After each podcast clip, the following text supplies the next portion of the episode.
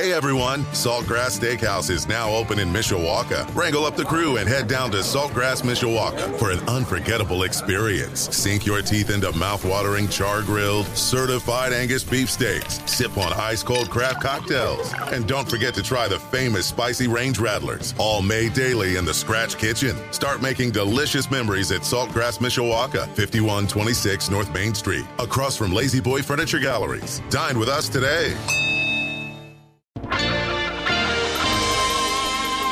This is WSBT's Community Update on 96.1 WSBT. Good morning. I'm John Hoffman.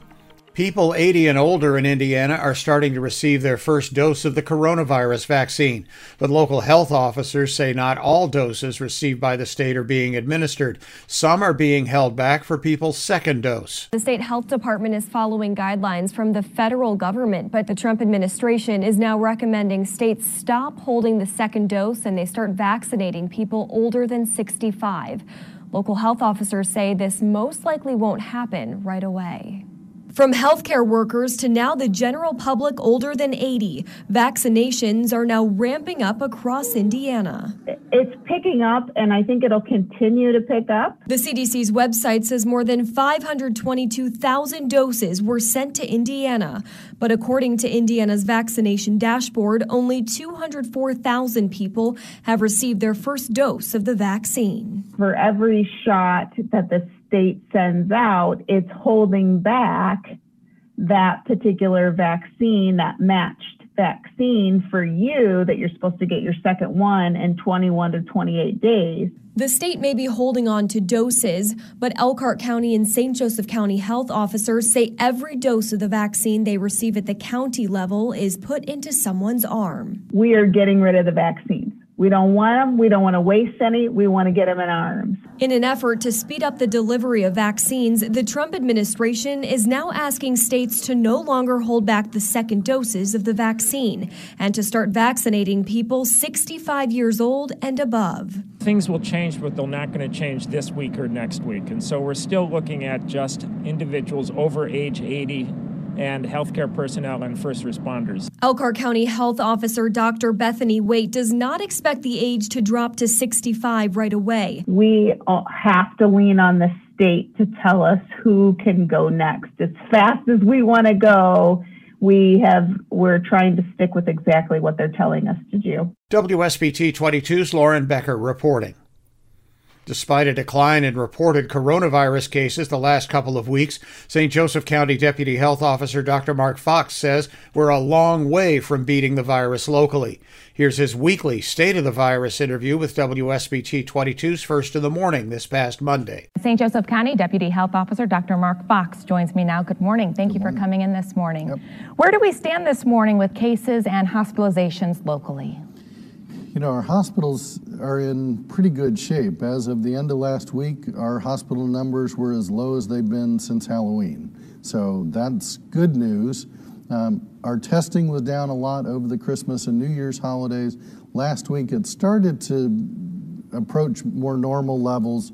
We are seeing a, an uptick in cases as a result of that, but still, our overall case count and, and cases per day are in, in reasonable shape. This week will really show us the impact of New Year's. And we were worried after Thanksgiving, we were worried after Christmas, and now New Year's. Are we seeing any kind of impact now? Well, what we have seen, December was our deadliest month by a long shot 108 deaths in the county in the month of December. The previous high had been 78. So, you know, the impact of, of November really was seen in December deaths. So, I fear there still is impact that we'll see over the next few weeks from holiday gatherings. But would our hospitals be in a better position to handle Absolutely, that? Absolutely, yeah. Uh, much better in terms of hospital capacity right now. Let's talk about the vaccine. You've been talking a lot about a shortage in supply and the frustration surrounding that. How many vaccines do we expect this week? So the health department will have 800 doses available to administer this week and 800 next week. We don't know beyond that. We're expecting it's at least 800, but hoping that at some point it will go up from there. And then St. Joe Health System, who's been doing healthcare workers, also now will expand to do 80 and older. Um, and they're getting about a thousand, a little over a thousand doses a week. So we'll be close to 2,000 doses a week here in the county. Okay, and, and are we prepared to handle that next group, the 80 and older? You know, it's a challenging group to reach in terms of, you know, the messaging. So having 211 enlisted to help with that has been really important. One of the challenges is just mobility. So um, we have to think about wheelchairs and access and, and issues like that um, that we haven't necessarily encountered with healthcare workers. But I, I think we are prepared for that. But it, it does pose some unique challenges. And then are we prepared with the number of doses? Do we have enough? we have what we have. We're administering what we have. So one question I get is, are we are we holding back the second dose? No, whatever we get locally, we're administering. Um, that's what we've been instructed to do, and so we're administering it almost as quickly as it comes in. Yeah, we heard this morning that Indiana's received 400,000 doses. Only vaccinated 130,000 doses have been given out. And you wonder, well, why aren't they all going out? Yeah, so there are different schools of thought. There are some people that say hold the second dose to ensure that Leanne gets the same manufacturer in the appropriate time frame. And others say it's better to get as many people at least one shot and we'll hope and pray that the manufacturing supports, you know, provides the second dose in a timely fashion. There is some risk to that strategy. So um, you know, I think you look at different states across the nation, they've implemented it in, in various ways. And we're currently giving out both the Moderna and Pfizer vaccine. Yeah, the health department has only received Moderna, so that's what we'll administer at the site at St. Hedwig's.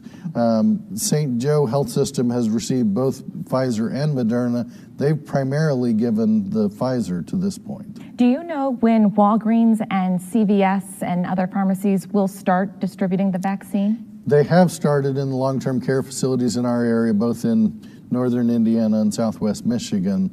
That's totally independent of the local health department, so I have no no information as far as how many they've done, but they have a schedule that they're rolling through to get those uh, long-term care facility residents and staff the vaccine. And that supply that they're using, that doesn't take away. It doesn't affect counties. our supply. No, and in the initial shipment, they had to had to reduce some of what came to the local area um, to accommodate the needs of the of the pharmacy chains with the long-term care facility. But from this point, they're they're independent supplies, and it won't affect our numbers. Do you still expect the general public to start getting vaccinated in March?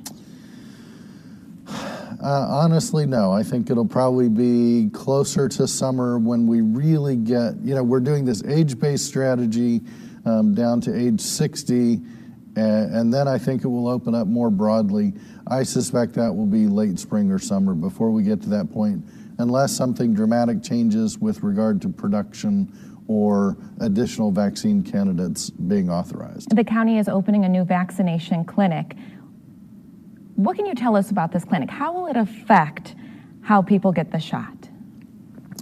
So the county, you know, normally runs two immunization clinics, one in Mishawaka, one in the county city building for all your childhood immunizations and things like that. Those sites will not administer COVID vaccine.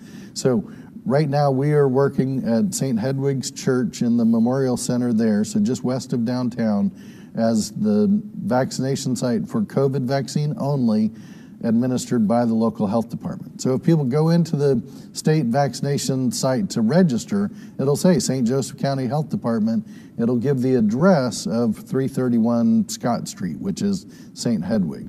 That's to allow better parking, easier access to the building, and enough space to allow physical distancing for people waiting for their immunization and for people to be monitored following. Because we have to monitor people for 15 to 30 minutes after the shot um, to monitor for allergic reaction. So we needed a lot more space to be able to do that. So I've been able to partner with St. Hedwig's to offer that. And that's one thing people were wondering why we don't set up a drive-through area and get people going through, but they need to right. be monitored it's afterwards. Because, because of the need to monitor them. Yes. And people will still need to register online. They can't just show up. Correct. Yeah. No walk-ins will be available. It's all got to be done online ahead of time. Leanne Tokars with Dr. Mark Fox on WSBT 22's First in the Morning. The January 6th attack on the U.S. Capitol was unprecedented. WSBT 22's Erica Finke spoke with local political leaders who say this one event could change politics for years to come. A protest to support President Donald Trump turned deadly when rioters broke into the Capitol. And that day, even some of his strongest supporters voted to accept the Electoral College votes. Political science professor Elizabeth Bennion says this act lost him support from some legislators and citizens. But even after the election, Bennion says Mr. Trump will still have a stronghold on the Republican Party. We know there are a number of Republicans in leadership who really would like to return to the pre Trump era, but that will be more difficult to do than they might expect. Mary Young Marks says the riot made some prominent Republicans vocalize support of the Constitution instead of President Trump. The political science professor is hoping this will lead to a more collaborative relationship between politicians during Joe Biden's term. Both parties have their opinions, but you know, being not nonpartisan but bipartisan, working together. Local Republican and Democratic chairpersons say it'll take a lot of soul searching from both parties to figure out what direction they want their parties to go in. Both of them agree politicians need to be more focused on the needs of their constituents. You know, a lot of a lot of people who were once Democrats did vote for Donald Trump. And what have we done as a party to leave those folks behind? And what do we do to need to win, to be more inclusive, to, to make people understand? Understand what the American way is, what American values are, what conservatism is. Those last two voices were St. Joseph County Democratic Chair Stan Wruble and LaPorte County Republican Chair Mitch Ficus. Indiana Governor Eric Holcomb officially started his second term this past Monday. He was sworn in during a small ceremony in Indianapolis. Holcomb used the event to tell people Indiana is steadily clawing its way back. He says he'll remain focused on managing the state's recovery from the pandemic, but he also said our state, country, and the world are changing quickly. Fellow Hoosiers, this future is arriving faster than we anticipated, and it plays to Indiana's strengths. The business climate we have nurtured, the seeds that we have sown, are not just for today, but also for tomorrow. For Indiana, the future is now. And this is Indiana's advantage. Holcomb cited a Brookings Institution report that found Indiana ranks third in the nation in concentration of industries of the future like healthcare, life sciences, aerospace, and advanced manufacturing. And Holcomb also said the state has something many other states want financial stability. Businesses and developments are no longer required to build minimum numbers of parking spots in South Bend.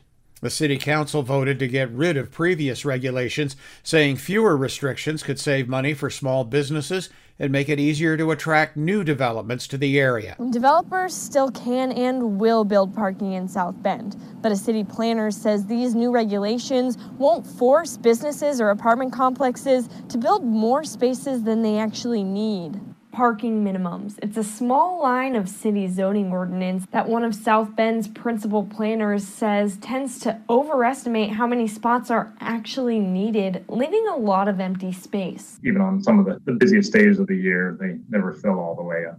Downtown is one of the areas that's already gotten rid of the parking requirements, but now the city council voted to nix those minimums citywide. I think overall it would help uh, impact the small businesses and in neighborhoods. Councilmember Sharon McBride says the new rules can help small businesses avoid spending money on parking spots they don't need.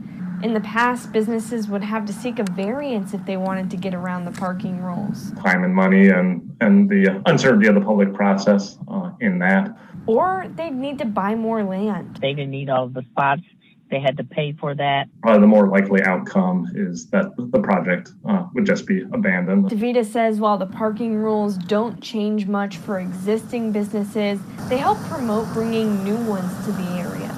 It can also lower the rent for apartments like college campus housing, where many of the people who live there don't actually have cars. And at a city budget level, empty parking spots don't do much in terms of bringing in tax money, but eliminating them can also boost revenue for South Bend with the businesses that grow in their place. South Bend is the largest city in the Midwest to make this change, and some urban development scholars say that it has the potential to make cities much more vibrant. WSBT 22 Selena Guevara reporting. The views expressed on WSBT's Community Update are those of the guests and do not necessarily reflect the views of the host, WSBT Radio, its staff, or management. Join us again next week on Community Update on the Sports Leader, 96.1 WSBT.